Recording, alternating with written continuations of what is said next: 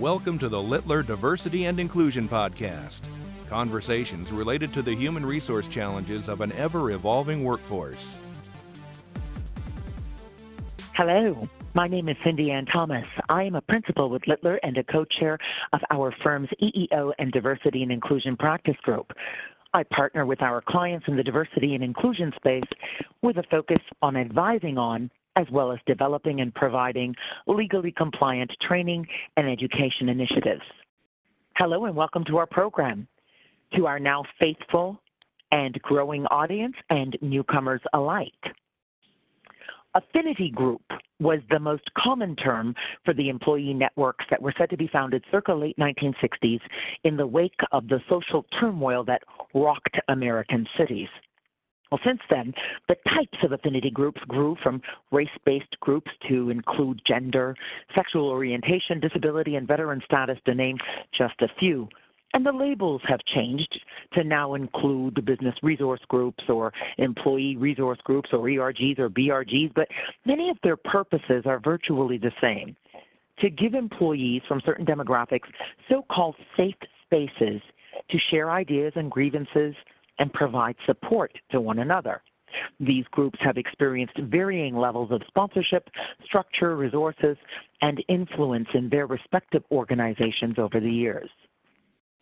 Now, in case you haven't heard, and while you were summering, consulting titan Deloitte has decided to dissolve its affinity groups for women, minorities, and LGBT employees after a quarter century of sponsoring such groups. Some, like Deloitte, will argue that these groups have run its course. People in the D&I space are talking, and so are we. Now, those who champion ERGs have many reasons for so doing, and we will explore some of them today. To do that, we have Patty Olson, who is the Chief Human Resources Officer with Huron and co chair of the company's Diversity and Inclusion Council.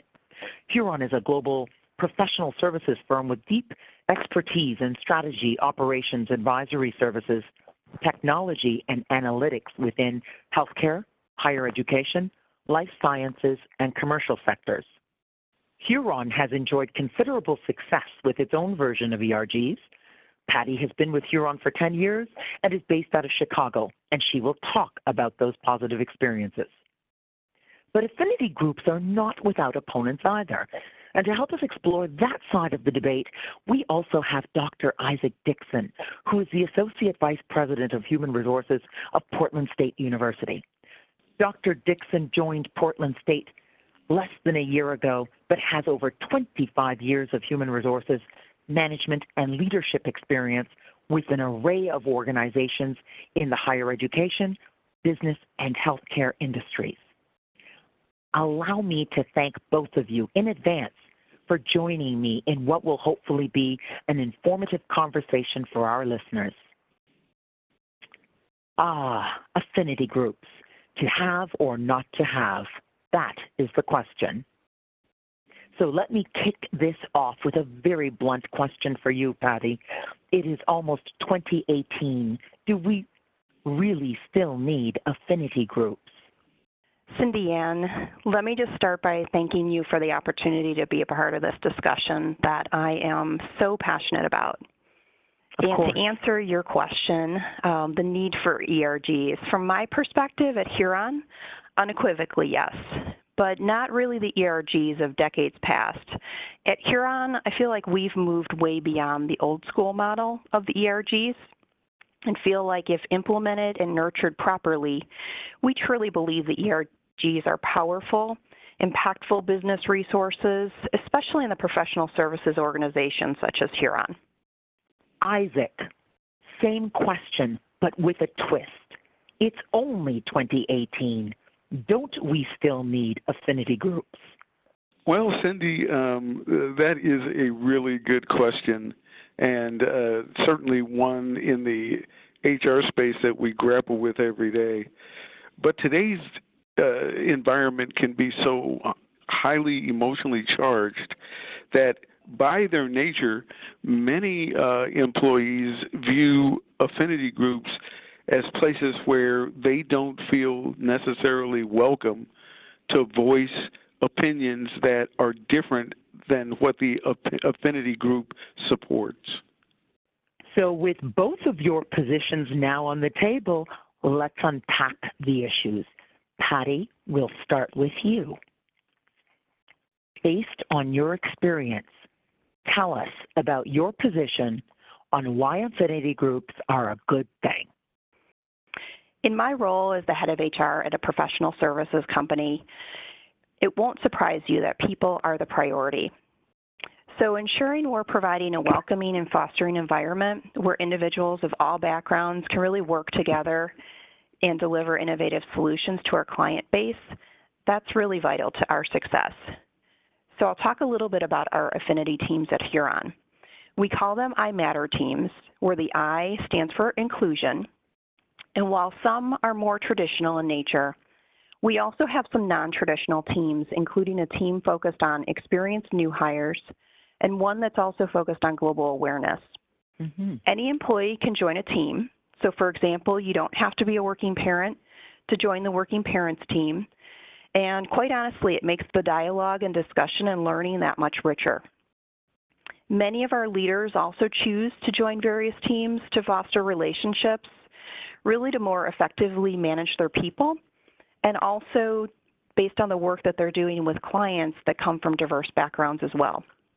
So, really, for us at Huron, we look at affinity groups to create awareness, really further educate our employees, mm-hmm. of course, provide safe spaces when needed, but also be a part of our input and also the decision making process when it comes to the benefits and programs offered to our employee base.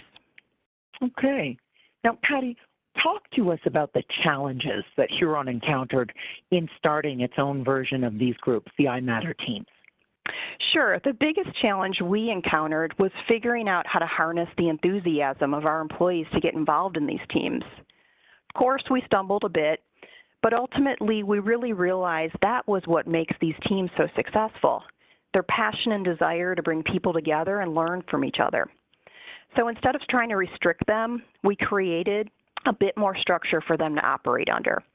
So, nearly four years ago, we created a diversity and community affairs department, which is led by a senior member of Huron, and that person had been with the company since its founding. So, she understands the importance of our people. She works with all our iMatter teams in a true partnership model, and that's worked really well for us. One of our key learnings, I would say, from our journey is to let the teams grow and develop more organically versus under a bunch of strict guidelines. We have found that if our people feel empowered and there's a sense of ownership, they will absolutely do the right things. Mm-hmm. And we feel like it, as long as you give them the appropriate partnership with those teams, success and impact will definitely come along the way. Okay, so Patty, in what ways can, can these groups, based on your own experience, improve the business? You alluded to that. Sure, that's a great question. Our clients, from a Huron perspective, they're really expecting us to deliver excellence. So we know that excellence is all about bringing together the best people and recognizing that we need a broad range of knowledge, skills, abilities, and really experiences to solve our clients' most challenging problems. And our hypothesis, which is really supported by our leadership, is that a company will become more profitable as it becomes diverse. And diversity inclusion not only enriches the culture at Huron, really builds a sense of community, but also drives connections and collaboration across the organization. And that's been with our clients and also really in the markets that we serve. So the case for continued focus, to us, it's really easy. How so? Um, we know that companies in the top quartile for racial and ethnic diversity are 30% more to have financial returns above their respective national industry means. Mm-hmm. We know that a better diverse climate really is related to increased retention. We also know that our ability to be more aligned to the market and the client makeup is increasingly more important to the industries that we serve. So our focus helps us really attract top talent. And we we know that if we have top talent, the clients will come. So we really lead from a Huron perspective with our focus on talent.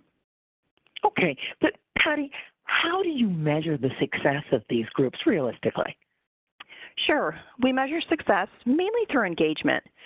So engagement at Huron is formally monitored, like many other organizations, via an engagement survey.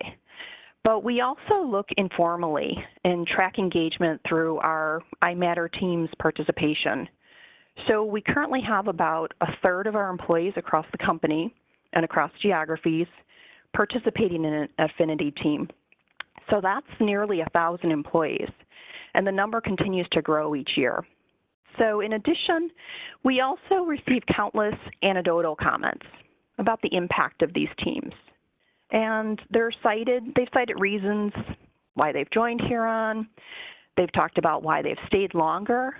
The other thing I can think of is we've seen results, for example, approximately one half of our managing director promotions over the last year have been female. And many of those promotes have, uh, whether it's male or female, have been active participants in our diversity and inclusion efforts. So we really have seen, you know, career growth for those who have played leadership roles, and that's been really exciting to see. And, and again, with a view to helping companies who want to retain them, what are the guidelines you can offer them? I would I would mention a few. Make them an active member of an important uh, work group. For example, one thing that comes to mind is our benefits and work-life balance. Those have been key areas of focus where we ensured there was a partnership with the teams, but also our internal departments. And I would say ensure those connection points with your business strategy. I know many companies utilize their teams to test new products, launch new solutions in a particularly diverse market. And we've begun to tap into our Veterans i matter team to help us better understand and grow in the federal space. Okay. Now, today's workplace is very different from workplaces of three decades ago due to factors like technology and remote work arrangements. Doesn't the remote nature of your workforce make these networks difficult, again, as a practical matter? Sure. Um, we don't really find the virtual workforce distracts from the network. We've got about a half of our workforce is already virtual. So we've set up teams to be virtual, utilizing technology to connect. We do look for opportunities that present themselves to do things locally when we can, and those mainly take place at project sites or geographic locations. We actually view these teams as a really great support to our virtual workforce as they really bring our teams together. Even though those connections may be from afar, feel like we've learned to embrace virtual connectivity. And I would recommend make technology your partner, definitely not your enemy, especially in these days. And uh, we've had great discussions, sometimes really sensitive, remotely, and they have really made a difference with our employees. Okay. Now, do you use your iMatter teams in the onboarding process for new employees? And, and if so, how do you do that? Absolutely. Not only do we use it in the onboarding, but we highlight it during the recruiting process. So our recruits really have an idea before they even join what's in store for them. We then re expose them during the new hire orientation process and uh, really throughout their longer onboarding experience. We also try to incorporate discussions during our leadership development programs, and the leaders of our diversity efforts oftentimes attend those programs and uh, sit with our employees and really share their, their stories to ensure that the new leaders are really growing with a diversity lens in mind. So, talk to us about some of the guidelines, again, based on your experience, for how organizations should go about running ERGs? Certainly. There are things that you need to have in place, and I'm speaking from a Huron perspective here, to help the teams be successful, such as charters, well defined objectives, and some measurable goals. And then some overarching governance. As we have our Diversity Council, we also have a Diversity and Community Affairs team. So those really ensure the constant connection to the business, and they also form guideposts and mentors to the teams that we have. And then finally, I can't say enough about the leadership support needed. So, mm-hmm. starting from the CEO to our business leadership team, that is really critical. And it's been exciting to see that many of our leaders have served as champions in the teams and they actively participate in our initiatives. Can you talk to us about some guidelines with respect to charters? Sure. Of course, we have a framework that gets used when a new team is looking to form. This really focuses on purpose, goals, and membership. So we try not to make this overly cumbersome. We just want to ensure that the team's leaders have thought through what they're trying to accomplish by forming a new team, and then also what they're really committing to, because these teams really drive our activities. So we want to make sure that they know what they're getting themselves into. And in addition, every year, each team puts together an overview of the year and submits a plan for the following year. So those are ultimately reviewed by the council, and then we use them on a quarterly basis to really make sure that we're holding ourselves accountable, to measure progress, to share results, and of course to adjust as necessary. Now, do you make the groups open to all so that they are not just some private clubs where the perception is that you have to know the secret handshake to gain entry? No, every iMatter team is open to all employees, so no secret handshakes at Huron. Okay. Ever heard of any concern, Patty, from employees about open membership? Uh, and that somehow that diminishes the effectiveness of the group. For instance, does the Women I Matter team ever feel resentful about men being involved in some events, for instance? You know, we did hear that early on. And uh, our head of diversity and community affairs team really worked hard to demonstrate the impact of having an open membership and what that really provides. So I would say now um, they find it invaluable to have everyone in the conversation. I don't think issues can be resolved and progress can't be made if everyone's not at the table talking and the right people have to be in the room, and the teams really realize that now. We have one of our male senior business leaders championing our women's team. And I think we've learned, like many organizations, that really, in order to make progress, you can't silo the teams. You really have to have men as part of the discussion to support the progress of women's issues moving forward. Absolutely, and understood. How, let me let me ask you this: how, how do you gin up excitement amongst leaders for such groups to secure their involvement and commitment, especially if those leaders are, quite candidly, white males who don't necessarily feel like they are welcomed by members of some of these different groups? Yeah, that's a great question. And that's always a work in progress, I think. But one thing we've done over the last two years is really put in place executive champions, as I referenced before, for those teams. So the executive champions are our most senior leaders in the organization, and they work with the teams closely on formulating goals, objectives, as well as just provide mentorship support from a leadership perspective. The exciting thing is they are also not afraid to address some of the harder, more sensitive topics. So it's really been exciting to see that group get engaged and really evolve over the years. Mm-hmm. Now, you would probably agree with me, Patty, that people hate not knowing. And that's when tensions amongst people who may choose not to belong to a business resource group bubble up. Do you ensure that the activities of these groups are transparent and known to all. Yeah, our teams are extremely transparent, so anyone at any time can read what each team's focused on via our online newsletters, our intranet, um, in addition to the communications that our diversity and community affairs team shares with the entire company. We look to our teams to help improve our, you know, really business both internally and externally too. So, for example, when we're reviewing our parental leave policies, we engage the women in the working parents team to come up with that proposal, which we ultimately approved.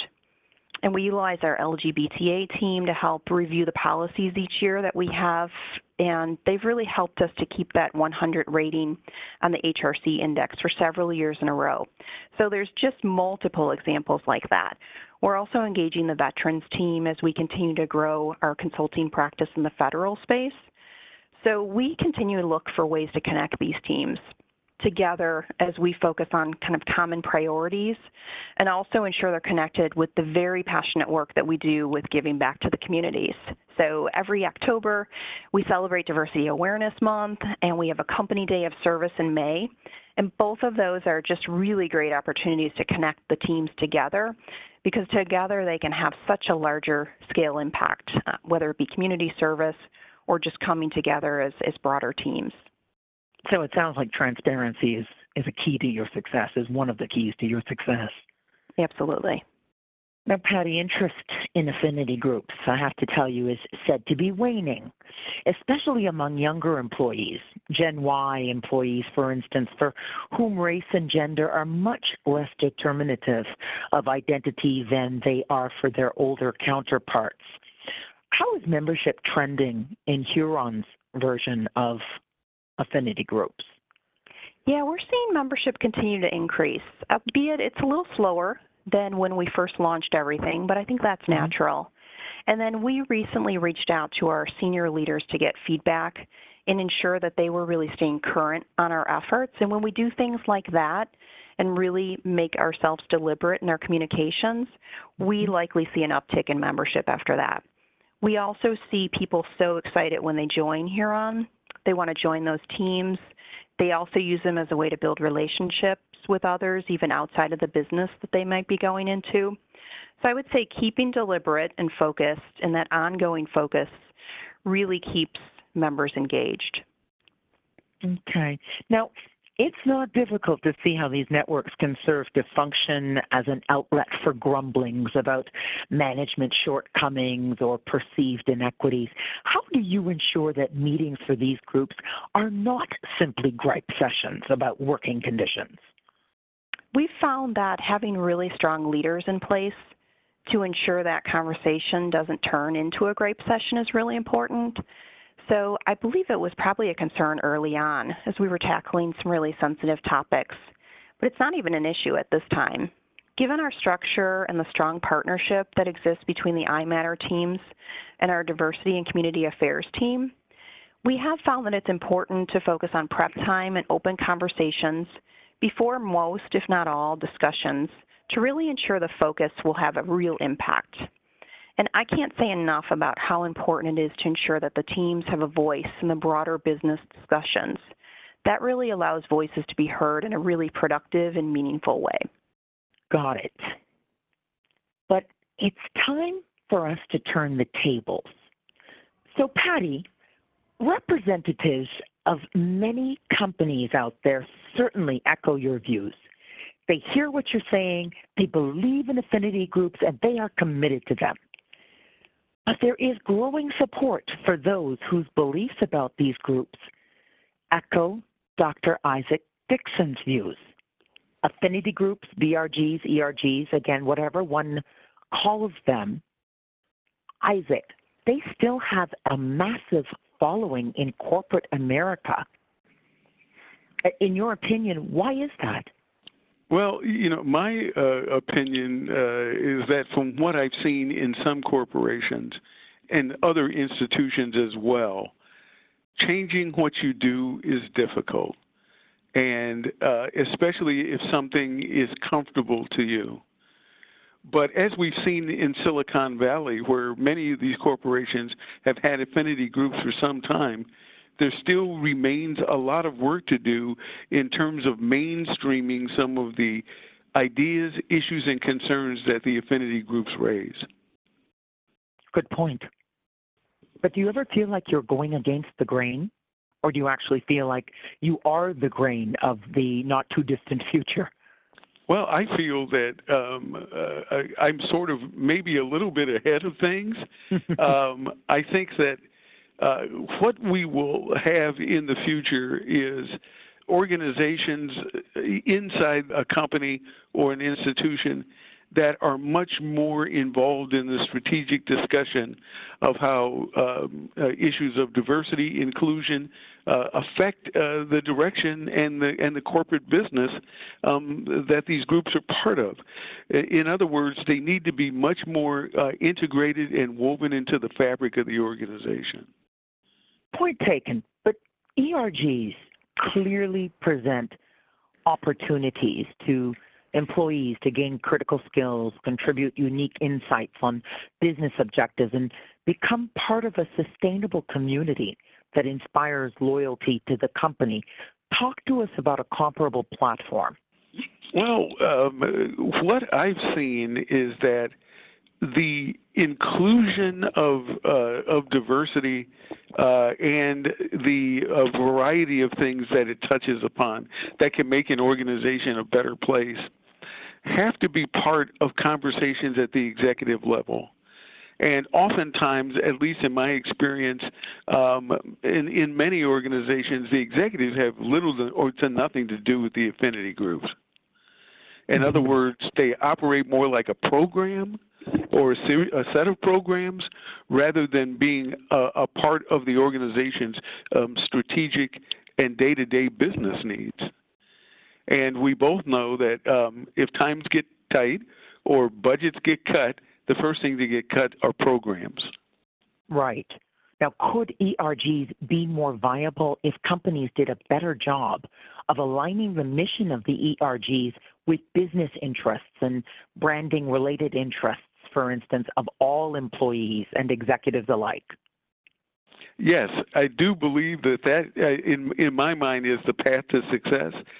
Because what I uh, what I've told uh, many of my friends who've known me for a long time is that when I have as many white men in the room who are interested and supportive of the direction and the ideas and the issues and concerns being raised as there are women and people of color and people with disabilities, et cetera, et cetera, et cetera, um, then that organization will be moving much faster in terms of integration um, of these ideas and support for them uh, in a really deeply rooted way than their peers.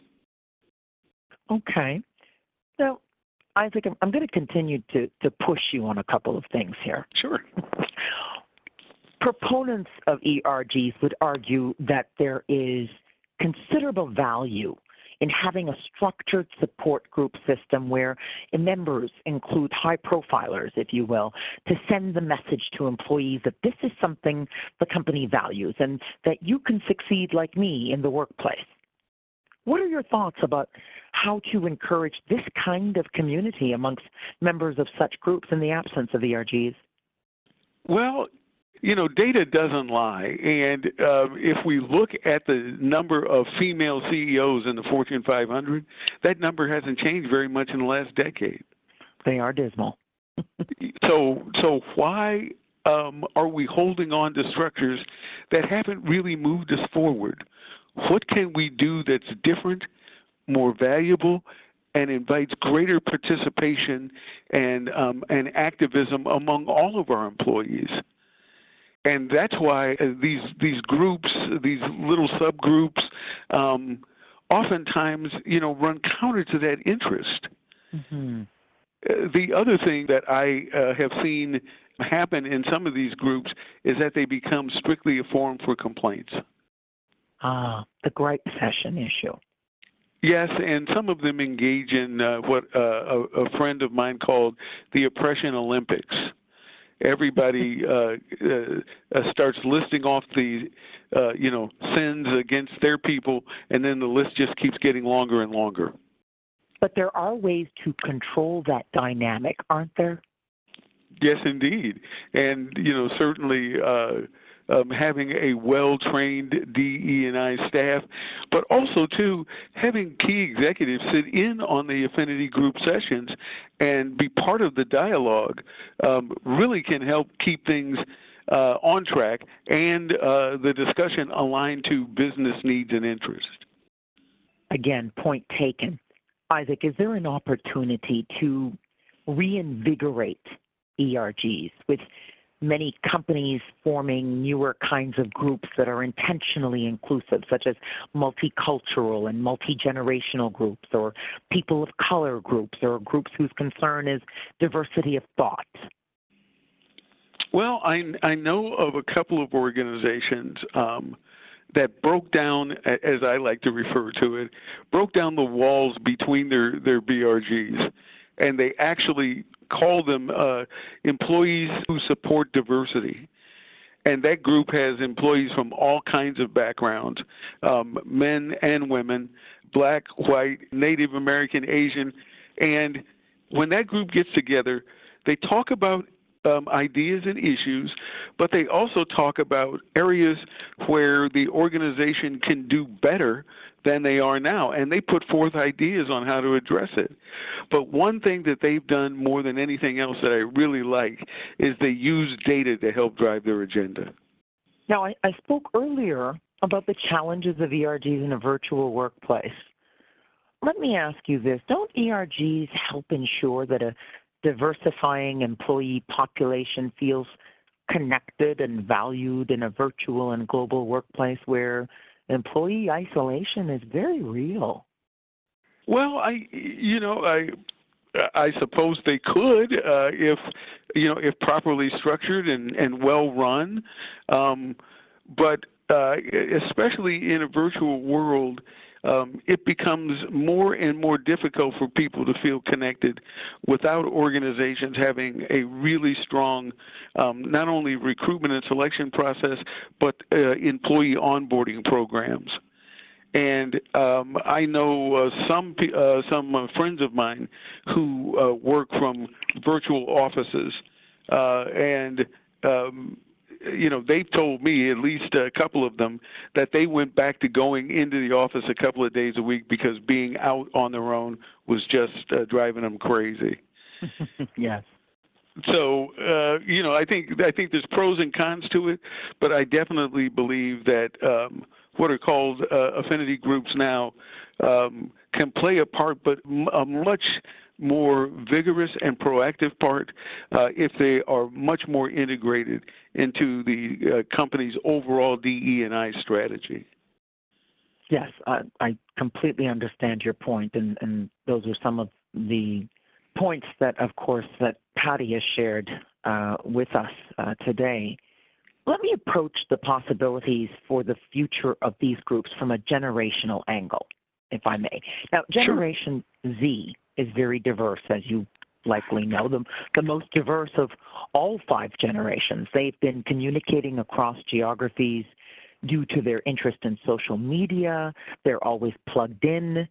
And these people will be entering the workforce in considerable numbers soon. They are incredibly collaborative and very social, more so than their Gen Y parents. And we know that Gen Z is very entrepreneurial.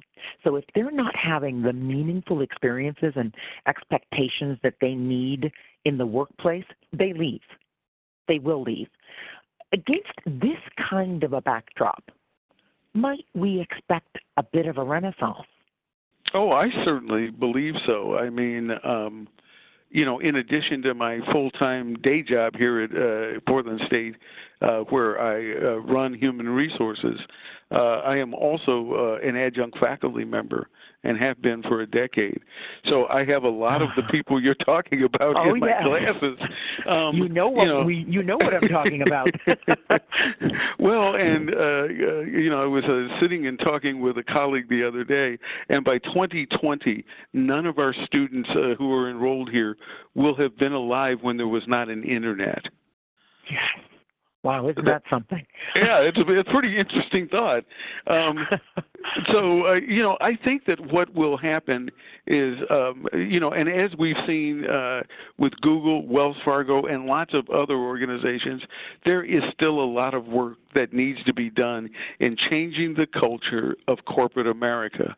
Um, but I think that, uh, and especially uh, the way this group, um, uh, the, this group of employees, uh, uh, Generation Z, looks at things, transparency and mm-hmm. openness of processes is going to be critical. And as we, you know, have seen in multiple instances uh, over the last few years, information, both good, bad, and and uh, real and fake, travel at the speed of light. Yes. Yes. So, in other words, you're saying that Gen Z could be very instrumental in the transformation of these groups as we know them today, Isaac. Absolutely, and you know, I uh, uh, uh, in other organizations, boards, and other things that I I work with, uh, done work for, I have encouraged them bring these young people to the table much sooner. They see the world differently, and they experience it differently, and they can help your organization stay uh, at the front of the pack. Absolutely, absolutely. That you you spoke about white men a moment ago. Deloitte will be introducing inclusion councils to replace the soon to be retired affinity groups, which will apparently bring together individuals from a range of different demographic groups to discuss diversity issues. Older white men, as you alluded to um, a few moments ago, will apparently have prominent seats on these councils. By having everyone in the room, you get more allies, advocates, and sponsors, Deloitte says your thoughts on this. Well, you know, my grandmother lived to be 97, and one of the things she told me was until you see the world through someone else's eyes, you cannot understand it. And uh, I think that oftentimes we assume uh, what other people should know about mm-hmm. how different groups uh, view the world and why they view the world that way when many times um, they they clearly just don't understand. Mm-hmm. And so having the opportunity to sit and listen and ask questions um, and get to know people um, is critical. Uh, another one of her sayings that uh, I, I hang on to dearly is people do things for people they know. They do things to people they don't. Ah, well said terms like affinity groups, Isaac, they come with some baggage due to the social focus of the earliest versions of these groups. Do name changes like inclusion councils or business work teams sway you in any way? Um, uh, no, not really. Um, I, you know, it's kind of like rebranding something. You know, is it Coke and Coke Zero? You know, um, okay. Uh, you know, the the purpose, the strategy, the reason for being have to change. And uh, until those things change, um, you know, what is the, the textbook definition of insanity? Doing the same thing and expecting different results. Understood. Do you see other companies jumping on the Deloitte bandwagon?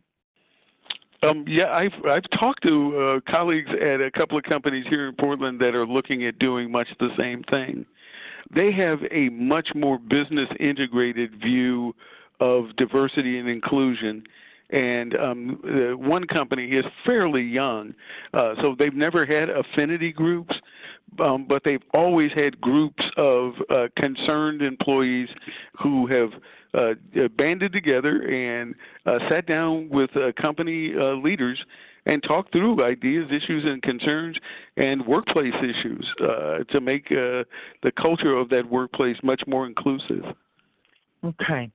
So let me shift gears a little bit and let me ask you this America's demographic makeup has been changing profoundly over the course of the past two decades, as you know. Most ethnic and racial groups have increased. Add to that that the USA is growing older. Do these types of demographic shifts work for or against the continuation of affinity groups? You know, that's a really great question. Um, and I would tell our listeners that the results of this last election show what happens if people act on things out of fear rather than really understanding the benefits of, of what's happening and getting mm-hmm. accurate information about what it means. Um, so many people feel threatened now. Yeah. And um, uh, you know, until we uh, sit down and have honest conversations with each other about that fear, and what is driving it, you know, we're going to continue to see um, ugly incidents. Absolutely. So, so, you know, and and a lot of it's happening in the workplace. I talk to my HR colleagues uh, uh, who who tell me that um, you know uh, workplace confrontations uh, have gone up significantly. Now, the recent spike in white supremacy activities has created quite a chasm in this country and has sparked a national conversation. Do either one of you believe that historical ebbs and flows pertaining to race relations in this country affect the appeal of or disinterest in ERGs? I think they can, but I I do believe that um, you know uh, Portland. We suffered our own incident when we um, had two people killed on the subway, uh, the uh, mass transit system here, for coming yes. to the defense of, uh, of a couple of young women. Yes. Um, but we used that incident as a catalyst for discussion. And um, we had uh, students and faculty members uh, and staff members of all stripes who took place in that conversation. And it, for many of them, it was really eye opening. Uh, and especially, uh, you know, uh, I, I have to say it because they are one, uh, some of us who are older. Right. You know, because you know many people are still reliving 1966. Absolutely. and so, you know, uh, to to hear from uh, younger people about how they've experienced the world, what all of this meant to them, and um, their feeling about how we go forward was really important for them to hear. Patty. What's happening in the nation and around the world has really, from my perspective, enhanced the interest in ERGs. We've seen that at Huron, we have taken that conversation internal in a really open forum to allow our people to share what they're feeling, share their experiences, and that's really been invaluable for our employee population. That positive effect of allowing this has been extremely reaffirmed with our commitment to ensuring everyone feels welcome and that they really have a voice. Now, protesters at these rallies are employees. The counter protesters and victims are employees as well. What is going on in the streets of America is coming to work. The Department of Justice has predicted an increase in alt right movements, and more injuries and deaths associated with them are expected. Do events like the deadly white nationalist rally in Charlottesville, Virginia, in the year 2017 create a renewed need for employee safe spaces in the workplace? You know, I I I, I know that I've had some employees uh, uh, express uh, the need to continue to have safe spaces uh, to talk, and our um, our, our, Office of Global Diversity uh, and Inclusion certainly provides that kind of space to faculty, staff, and students. Um, so that's always available. Also, too, uh, you know, greater use of, of employee assistance programs. Um, and and counselors uh, are provide people with places where they can safely uh, discuss ideas, issues, or concerns. Uh, I, and I think that most responsible uh, employers have those kinds of resources available to all employees. Um, but you know, getting people in a room and having people gripe and um, you know hand wring and those kind of things, um, it just really doesn't serve any useful purpose. Isaac, is there anything in your opinion that can save the modern day affinity group construct? um, I, I, I think I think they just have to evolve. I think that uh, once again, um, you know, if if you're part of an organization that has affinity groups, invite executives to be a part of integrating them into the fabric of your organization. They cannot remain um, as external little pods that function in their own world. And um, by doing that, A, you ensure their longevity, but B, most importantly of all, they become real strategic assets to your organization. Right. And as we have heard, Huron integrating these ideas, that is apparently a company that is doing it right. Yes, indeed. Patty, do you at least understand the point that those in Isaac Dixon's camp are making about the fact that employees of various ethnicities and genders are going to have very different notions about what success looks like. That in essence, a successful diversity strategy cannot be met if you have different groups operating in fragmented silos. Yeah, I can absolutely understand and appreciate Dr. Dixon's perspective. We at Huron, we just have a different philosophy. And quite honestly, we don't operate in silos when it comes to our ERGs. So we actually encourage cross pollination of the groups, and that to us really truly yields better results. For example, we've held LGBTA African American discussions together around some really sensitive topics, and we've allowed people to come together and hear different views. And those teams also have several allies who've also participated in the discussion. And we bring together the teams regularly, and our iMatter team leaders are also members of the Diversity Inclusion Council. So we work together on a regular basis to constantly be sharing thoughts, ideas, create meaningful community service projects, and look always for opportunities to partner. Collaboration is one of our key values at Huron. So really all the teams come together to ensure we have a very powerful uh, diversity awareness month as well. Understood. Patty, respond to a common concern in the opposing camp, if you will, that when these types of groups exist, that there's a perception that a company's diversity challenges are somehow being met, that all is well. What do companies have to do to guard against this typically false perception? Yeah, just having ERGs does not mean all is well. You've really got to have ERGs that are looped into the company strategy and have really that direct input into the business and I feel like that's truly what makes them successful. I, I appreciate your respective convictions on this issue. I truly do, Patty and Isaac. This debate on ERGs will likely outlive us all. And our podcast listeners have certainly come to appreciate my affection for forecasts in the DNI space. So, Isaac, we are now in the year 2030 where will affinity groups be in corporate America? You know, I still think that there will be uh, some organizations that have them and hang on to them because they're they're they're part of their corporate culture. But I believe that there will be a lot more organizations for whom um, issues of diversity, equity, inclusion are things they address every day and um, the, the, the construct they will use uh, will be much more fully integrated into the fabric of the organization. Well stated. Same question, Patty.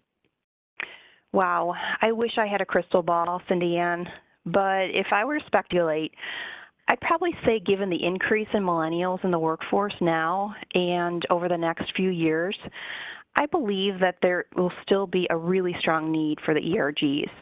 But as we've experienced at Huron, I believe the makeup of them may shift. So we've already seen the development of our experienced hire team, our global iMatter team.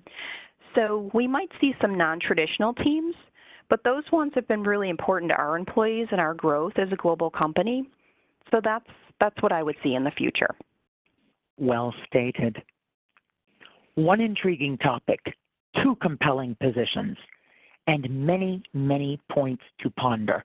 Only time will tell what lies ahead for the future of affinity groups, but we hope that if your company does have some variation of these groups, or if you are thinking about implementing an initiative that includes the creation of such groups, that the dialogue that you have just experienced will encourage you to think very carefully about how or even if to proceed, and what alternatives might exist.